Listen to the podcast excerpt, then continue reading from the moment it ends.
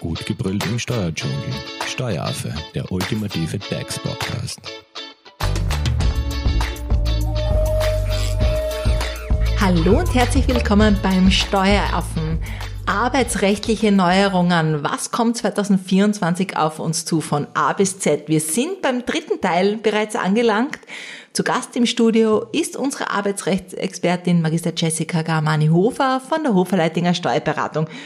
Und wir setzen unsere Serie zu den arbeitsrechtlichen Neuerungen bei dem Buchstaben O wie ORF-Beitrag fort. Hallo Jessica. Hallo Simone. Wie sieht's aus? Da hat ja sich in, hinsichtlich dieser GIS-Gebühren, ORF-Beitrag, da gibt's ja laufend Diskussionen und da hat sich einiges getan, oder? Genau. Und vielleicht eh nur kurz, weil es eben nicht nur quasi jede Person persönlich im Haushalt betrifft, sondern eben auch Betriebe. Es ist eben so, dass dieses ORF-Beitragsgesetz mit 2024 jetzt eben die GIS-Gebühr ähm, ersetzt und es gilt eben nicht nur für, wie gesagt, jetzt eben Haushalte, sondern im betrieblichen Bereich auch trifft sie Unternehmen.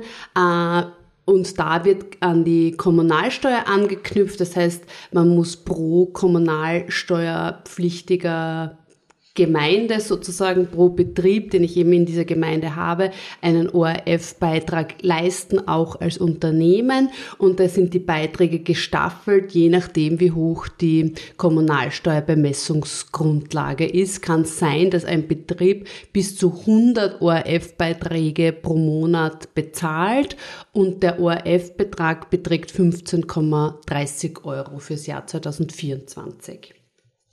Gut, dann setzen wir gleich fort mit dem nächsten Buchstaben P, wie Pauschale, Pension, Pflege. Ich glaube, da gibt es doch einiges, was sich da getan hat. Mhm. Vielleicht einmal die pauschale Dienstgeberabgabe. Das ist jetzt an sich nichts Neues.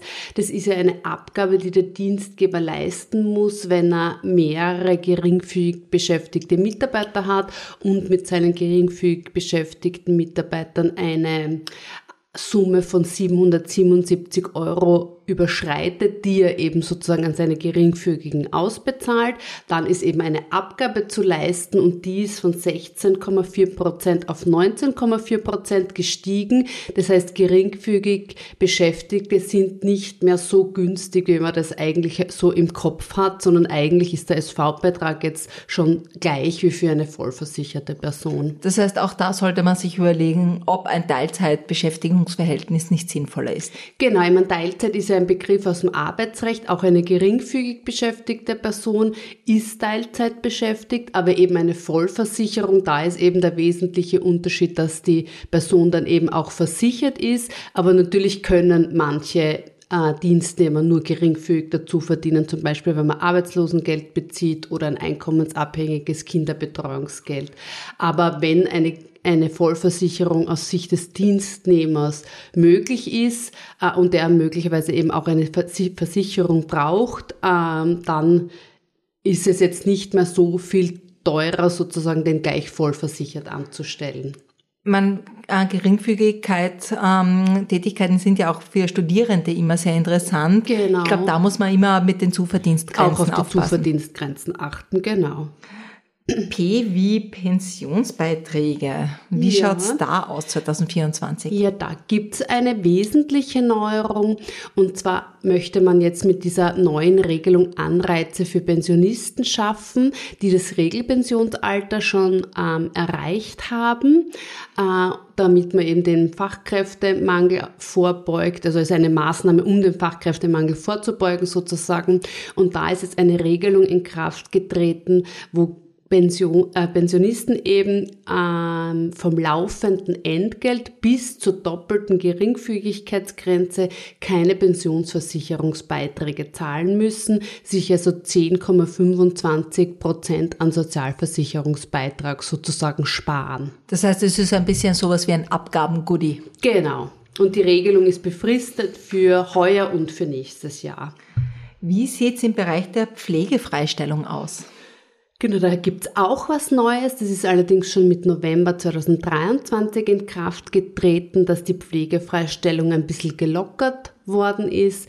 Bisher war es ja so, dass man Pflegefreistellung für nahe Angehörige, mit denen man im gemeinsamen Haushalt gewohnt hat, in Anspruch nehmen hat können. Und ähm, da sind zwei Lockerungen sozusagen in Kraft getreten. Das eine ist, dass wenn ich mit einer Person im gleichen Haushalt wohne, muss das kein naher Angehöriger mehr sein. Das heißt, ich kann Pflegefreistellung auch für meinen WG-Kollegen zum Beispiel in Anspruch nehmen.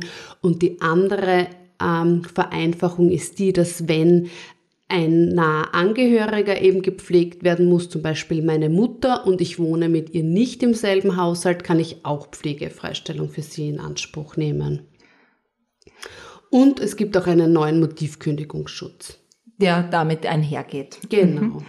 Bleiben wir beim Thema Pflege, äh, Pflegekarenz, Pflegeteilzeit. Ich glaube, da hat sich auch etwas getan. Genau, da ist es so, dass eben so wie dieser Motivkündigungsschutz bei der Pflegefreistellung gibt es den eben auch bei der Pflegekarenz. Das heißt, glaube ich, dass ich eben gekündigt worden bin, weil ich eine Pflegekarenz in Anspruch genommen habe, habe ich die Möglichkeit, ähm, diese Kündigung anzufechten, eben wegen eines widrigen Motivs.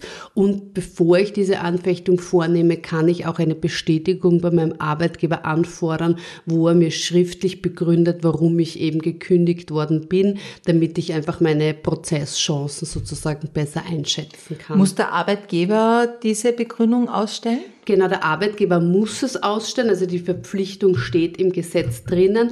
Allerdings gibt es keine Konsequenzen, wenn er das nicht macht, außer dass es halt für einen allfälligen Prozess nachteilig für den Arbeitgeber dann sein kann, wenn er sich geweigert hat, eben diese Bestätigung auszustellen.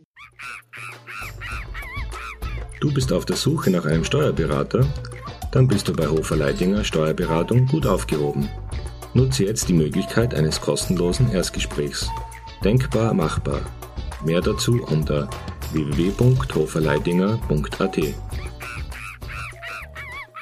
So, wir sind bei den arbeitsrechtlichen Neuerungen beim Buchstaben S ähm, angelangt, wie SFN-Zuschläge, SEG-Zulagen. Was hat's damit auf sich, Jessica? Genau, da hat eine äh, kleine Verbesserung für Arbeitnehmer gegeben. Und zwar kann man ja die Sonntag-, Feiertags- und Nachtzuschläge oder eben Schmutzgefahrenzulagen äh, mit einem gewissen Betrag in der Abrechnung steuerfrei belassen. Und dieser Betrag, der jetzt eh jahrzehntelang gleich geblieben ist, den hat man erhöht von 360 Euro pro Monat auf 400 Euro pro Monat.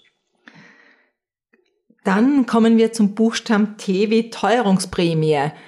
Ähm, Gibt es die nach wie vor oder ist die jetzt vollkommen von der Mitarbeiterprämie abgelöst worden? Genau, richtig. Eigentlich ist sie in der Form, wie wir sie jetzt eben gekannt haben, die letzten zwei Jahre gibt es die Teuerungsprämie nicht mehr, sondern ist eben durch die Mitarbeiterprämie abgelöst worden, die wir ja letztes Mal besprochen haben. Im Teil 2 zum Gen Nachhören. Genau. Aber jetzt im Jänner und bis 15. Februar kann man noch Teuerungsprämien für 2023 ausbezahlen. Also hat man quasi drauf vergessen oder erst jetzt ist ähm, diese Regelung bekannt geworden. Dann kann man noch Aufrollungen eben bis 15. Februar 2024 äh, vornehmen und eben Teuerungsprämien nach der alten Regelung sozusagen ausbezahlen. Kommen wir zum nächsten Buchstaben U wie Urlaubsverjährung. Was hat es damit jetzt auf sich 2024? Ja, da gibt es auch eben eine neue Regelung, die durch die Rechtsprechung jetzt geprägt wurde, durch ein, eine UGH-Entscheidung. Und zwar ist es ja so, dass Urlaub verjährt. Diese Bestimmung gibt schon immer. Also Urlaub verjährt nach drei Jahren, also nach zwei Jahren ab dem Jahr, in dem er entstanden ist, also einfach gesagt nach drei Jahren. Und jetzt ist es so, dass diese Verjährung nur dann eintritt, wenn der Arbeitgeber den Arbeitnehmer über diese Verjährung informiert hat. Das heißt, er muss ein Gespräch mit dem Arbeitnehmer führen oder ihm ein E-Mail schreiben, wo drinnen steht, Achtung, äh, dein Urlaub für das Jahr so und so verjährt in drei Monaten. Bitte schau, dass der konsumiert wird und macht der Arbeitgeber das nicht, dann wird der Urlaub auch nicht verjähren. Gibt es da eine Frist für dieses Gespräch, dass man sagt, okay, man muss das jetzt ein, zwei, drei, halbes Jahr vor den verjährten Urlaub, also bevor ja. die Verjährung in Kraft tritt, machen? Nein, da gibt's keine Frist. Es wird sich danach richten, wie viel Urlaub quasi noch offen ist. Sind das jetzt einzelne Tage? Wird das reichen, wenn ich das einen Monat vor der Verjährung mit dem Arbeitnehmer bespreche? Sind aber beispielsweise vielleicht sogar noch fünf Wochen Urlaub offen? Dann muss ich das so viel früher ankündigen, dass der Arbeitnehmer eben noch die Möglichkeit hat, diesen Urlaub eben vor der Verjährung zu verbrauchen. Ein beliebtes Thema sind ja auch immer die Überstunden. Ja. Hat sich da oder ergeben sich da im Bereich der Überstunden 2024 Änderungen? Genau, da gibt's auch so eine betragliche Erhöhung für die nächsten zwei Jahre, also für 24 und 25, so ähnlich wie bei den SFN-Zuschlägen. Und zwar war es bisher so, dass ich für 10 Überstundenzuschläge pro Monat mit maximal 86 Euro, ähm, das eben auch steuerfrei in der Abrechnung berücksichtigen haben können. Und dieser Betrag ist auf 200 Euro pro Monat und 18 Überstunden ausgedehnt worden. Okay, dieser Freibetrag, das ist dann ja mal eine wesentliche Änderung und ein sehr gutes Goodie, sage ich mal ja, so. man muss diese zwei Änderungen, die werden ein bisschen kritisch gesehen, weil das Dinge sind, bei denen man im Rahmen von einer Prüfung mit dem Prüfer oft diskutieren muss. Also da ist eigentlich eher der Wunsch, dass man andere Sachen erhöht, beispielsweise also eine Gutscheingrenze etc., Dinge, die schon jahrelang gleich geblieben sind. Ähm, und jetzt hat man halt genau zwei Dinge erhöht, wo es in der Praxis aber leider relativ häufig zu Problemen bei einer Prüfung kommt, wo dann diese Beträge wieder nachbezahlt werden müssen. Also so ganz glücklich ähm, ist man jetzt mit dieser Verbesserung sozusagen eigentlich in der Praxis nicht. Kommen wir nochmal zum Thema Verjährung und Verjährungs- bzw. Verfallfristen. Ja, da gibt's auch noch eine kleine Änderung und zwar ist es so, wenn Ansprüche während einer Karenz sozusagen verjährt werden, dann wird das jetzt gehemmt. Also durch Karenzzeiten äh, oder durch eine Pflegekarenz oder durch eine Familienhospizkarenz können keine Ansprüche mehr verjähren äh, und wird eben quasi dann entsprechend verlängert, damit ich dann eben noch die Möglichkeit habe, äh, diese Ansprüche geltend zu machen. Das heißt, es wird einfach um die Karenzzeit quasi pausiert. Genau. Wir sind jetzt beim letzten Buchstaben, beim Z angelangt. Zinsersparnis, ähm, auch ja. ein wesentlicher Punkt, oder? Genau, da äh, gibt's auch eine wesentliche Änderung würde ich jetzt einmal sagen. Es ist ja so, dass wenn ich von meinem Arbeitgeber ein Darlehen oder einen Vorschuss bekomme, der den Betrag von 7.300 Euro überschreitet, ähm, dann muss geschaut werden, ob eben für dieses Darlehen, für diese Zinsersparnis, die ich habe, ein Sachbezug angesetzt werden muss. Und da muss ich ab dem Jahr 2024 unterscheiden, ob es ein Darlehen ist mit einem variablen Zinssatz oder ein Darlehen, das unverzinst oder einen fixen Zinssatz hat. Und je nachdem gibt es jetzt unterschiedliche Sachbezugsberechnungen. Okay, aber auch da wahrscheinlich individuell. Genau. Müsste man sich das ansehen? Das muss man sich anschauen. Das ist ein relativ komplexes Thema. Einmal äh, gibt es jährliche Werte vom BMF und auf der anderen Seite gibt es jetzt von der, äh, einem Privatbau Zinssatz von der Nationalbank, den ich berücksichtigen muss. Gut, Jessica, dann sind wir eigentlich schon am Ende unserer Änderungen oder Neuerungen im Arbeitsrecht von A bis Z anbelangt. Vielleicht noch ein paar Highlights, die wir hervorheben sollten. Ähm, die Änderungen in hinsichtlich Mitarbeiterprämie, Elektrofahrzeuge. Was wären sonst noch die Highlights? Elternkarenz, Familienbonus. Genau. Ähm, Altersteilzeit. Ja. Und wenn es jetzt dazu noch Fragen gibt zu, ähm, die, zu den Neuerungen, die, die wir jetzt in Form von drei Teilen behandelt haben, wie erreicht man dich da am besten? Am besten per E-Mail unter graz.hoferleitinger.at. Perfekt. Und ihr könnt natürlich eure Fragen auch über unsere Social Media Kanäle stellen. Wir leiten die gerne an Jessica weiter. Dankeschön fürs Zuhören und danke dir für den Überblick, Jessica. Dankeschön auch. Tschüss. Tschüss. Das war Steueraffe. Wenn ihr noch Fragen, Wünsche oder Anregungen habt, nutzt die Social Media Kanäle. Den Steueraffen findet ihr auf Facebook und auf Instagram. Hinterlasst einfach ein Like oder einen Kommentar.